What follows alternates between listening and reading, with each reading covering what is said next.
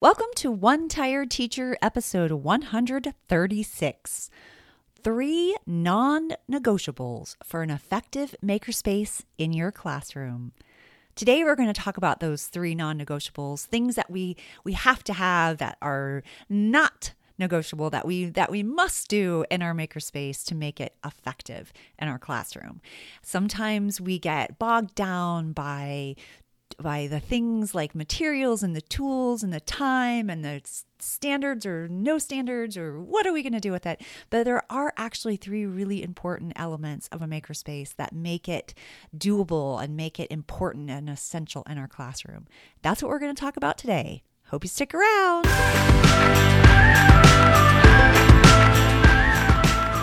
Welcome to one tired teacher.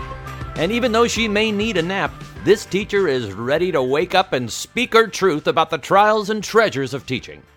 Here she is, wide awake. Wait, she's not asleep right now, is she? She she is awake, right? Okay. From Trina Deboree Teaching and Learning, your host, Trina Deboree. Hey, so today we were talking about three really important elements of our makerspace that we want to make sure that we include in our classroom. Now, before we get started with that, I want to tell you that you are running out of time, my friend. You're running out of time because I have one more free masterclass. Every classroom needs a makerspace, and that is actually happening tomorrow on Tuesday, on Tuesday evening. Um, I believe it's 6 p.m. Eastern Standard Time. You can get all the details at Trina Deboree Teaching and Learning.com forward slash makerspace seat. That's all one word, makerspace seat. And you can hop into that one last free masterclass so you can really think about is makerspace right for your classroom. Yes, it's right for your classroom. So you're going to want to hear this. It's I just really feel like it's such a an opportunity for us to bring back hands-on learning, get kids off screens, get kids thinking, building, creating, imagining. It's so important. It's so necessary, especially after all that we have been through for the past year and a half. I think it is an essential part of our teaching. So I hope that you will join me for that. And if you are ready to actually implement implement a makerspace in your classroom and you're like I don't need to know why every classroom needs what I already know. I'm well on my way and I really need some step by step guidelines. I need some help with materials. I need to know how, where to set it up or how to set it up or what to do. Or I need more about the mindset. I need to understand how to reach out to big businesses, how to get families to donate supplies, all that good stuff. If you're ready for that, I have a step by step game plan inside my course, Master Mastering Makerspace, and it is open for enrollment. Woo! I'm so excited. I'm so excited to welcome new members inside of Mastering Makerspace. I already have teachers in there ready to go, and I look forward to enrolling more so that we can really get this off the ground. One of the things that you get with Mastering Makerspace is you get a private Facebook group with me where I show up for 4 weeks and we do some Q&A, some question and answering. If you have some questions, I'm there to answer it each week. I show up live and we just chat about Makerspace and anything that is maybe holding you back or something that you didn't quite understand and want more clarity on or whatever. You want to celebrate your wins in your classroom because yeah, it starts in July. It starts the last week of July. That's the official day. It closes, the doors close this Friday. So you have until this Friday, the 23rd to join me inside Mastering Makerspace. I really hope that you will. You can find that Trina Deboree Teaching and Learning.com. Mastering Makerspace. It should be a menu option for you. So you should be able to just click on it. It will take you to all the details and you can sign up and join me inside of that. And we will talk about all things Makerspace and I will help you get yours launched and off the ground. Okay, so I hope that you joined, but let's talk about three negotiables that will help have help you have an effective makerspace in your classroom. So the first Non negotiable. Did I say negotiables at first? I meant to say non because these are non negotiables. These are things that we, you don't want to back down on. You want to make sure that they are a part of your makerspace. It is an important element of it, and that is inclusion for all students. That your makerspace is inclusive. That is a non-negotiable. You want the, your makerspace to meet the needs of every single student in your class. And maybe maybe I don't mean for it to be like the magical solution and everybody's going to love it and be it's going to be wonderful. I don't mean that. I mean that there is something in it for everyone. And look at the things that your students need. Look at your IEPs. Look at the um, behavior and personalities of your students. Look at the ability of your students. And, and make sure that every single child is able to find something that is beneficial and rewarding to them. And makerspaces are really easy to do that with because if you don't if you don't have like a tool or material that works for somebody, there's always an alternative. And that is the that's one of the beauties of a makerspace. It's it's naturally and automatically inclusive. And I, I love that about it. Now here's something to consider because makerspaces are really all about mindset and they're really all about collaboration, communication. So let's say you have a student who doesn't work well with others, who struggles to work collaboratively, has a difficult time even communicating. That's where you can be a little bit more again inclusive and that's where you can do where you can let a student have a little space of it or parts of it or maybe they take materials to their own area or under their desk or on top of their desk or you know in a quiet corner in a quiet spot. Something like that where they take the materials and they do some alone time. Now it's important for them all children to learn how to communicate and to work with others. That's that's our goal. We want kids to be able to do that I think there has to be a balance where we kind of push kids in that direction and we challenge them to move away or move out of their comfort zone. However, we also we also pay attention to their to the needs and their preferences. We allow them to have some of that time where they can work by themselves as well if that's what they need.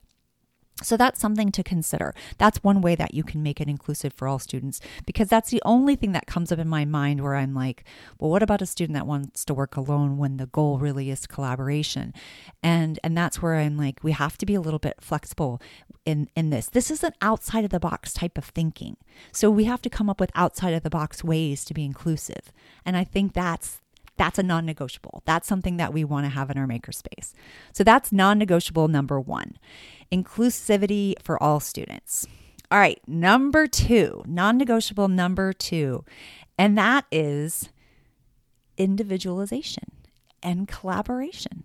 That's actually together individualization and collaboration. And you're going, how can you be individualized and collaborate?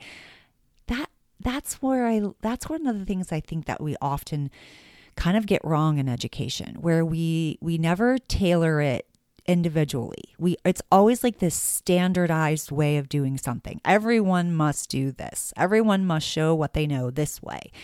And we're going to standardize it and that drives me crazy.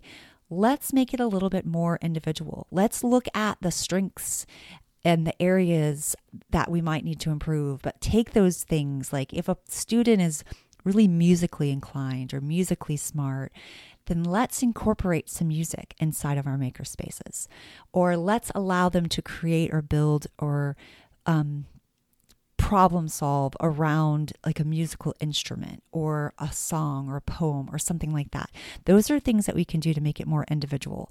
Now, we can take those individualized, you know, things about students and we can bring them together to build off of one another's strengths and they can collaborate in that way.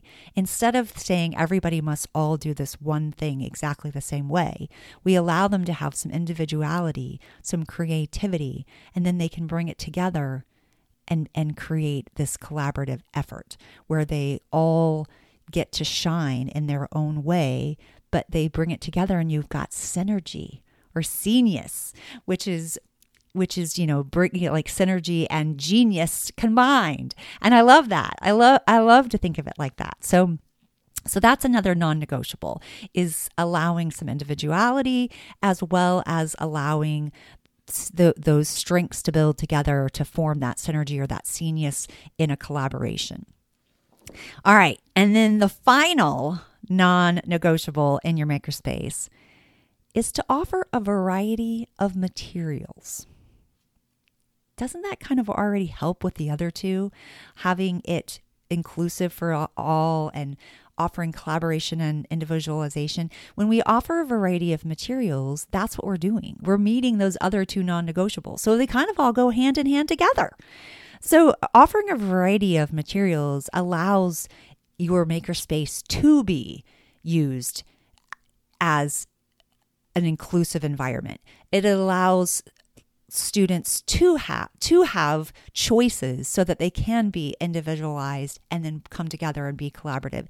So that's why it's important to have a variety of materials. If all I offer is a is let's say popsicle sticks. If all I offer is popsicle sticks and somebody has difficulty holding the popsicle sticks because maybe they have some type of you know something that prevents them from being able to have like a a fine motor skill together, then that that that's where I need to offer some alternative materials for those students. Because when you think about it, an effective makerspace is not just a space for 3D printing and robotics. Although those can be cool things to use and those can definitely intrigue some of your most reluctant students. But that's just really one component of a larger scale, a larger scale of the space. Makerspace needs to cater to a range of maker styles, so to speak. So, a construction zone with blocks, Legos, recycled materials, timber, cutoffs, and simple non electronic tool, shed tools. Like these, these all encourage students to build models, to test principles of construction and build design and well any they're as important as any type of material. And we we really want to allow them to to work through these to through these different materials and and create prototypes so they can conceptualize their thinking. Electrical spaces allow students to tinker with simple circuits as well and then they pull we can pull things apart like uh, old appliances. I know my students love i have like this it almost looks like oh, like a not a radio, but like like the guts of a computer. Like it has like that board with all the different things and they love to look at that and like pull things apart and see how things are connected. And I think that's a really cool thing to include as well. So, those are just some thoughts. Those are some non negotiables that you might want to consider inside your makerspace so that you really you really are touching on all different types of learners. It's inclusive for all students, it offers collaboration, it's it's purposeful, it focuses on the individualization of students and you offer a variety of materials. Okay, this episode was short this week because lots of things going on. I, you know, I have my last Every classroom needs a makerspace. The five fundamentals to getting started. That happens tomorrow, Tuesday at 6 o'clock p.m. Eastern Standard Time. If you'd like to join me, you can come to trinadebreteachinglearning.com forward slash makerspace seat. If you'd like to just jump right into the course, Mastering Makerspace from zero to amazing, and you would like some step by step directions or guidelines and help. And I again I show up live in the Facebook group and I'm offering several different bonuses one of which is my getting started with makerspace kit plus my makerspace expectations with um, posters and job descriptions and all kinds of stuff. It's all bundled together. That's one of the bonuses. And another one of the bonuses is a social and emotional learning with makerspace and just a just a lot of really cool stuff inside there. I hope you'll join me. You can find that at trinadebreteachingandlearning.com, Mastering Makerspace. That should be a, a menu option. I hope to see you inside. Until next time, this one tired teacher is gearing up for a new class of Mastering Makerspace. Sweet dreams and sleep tight.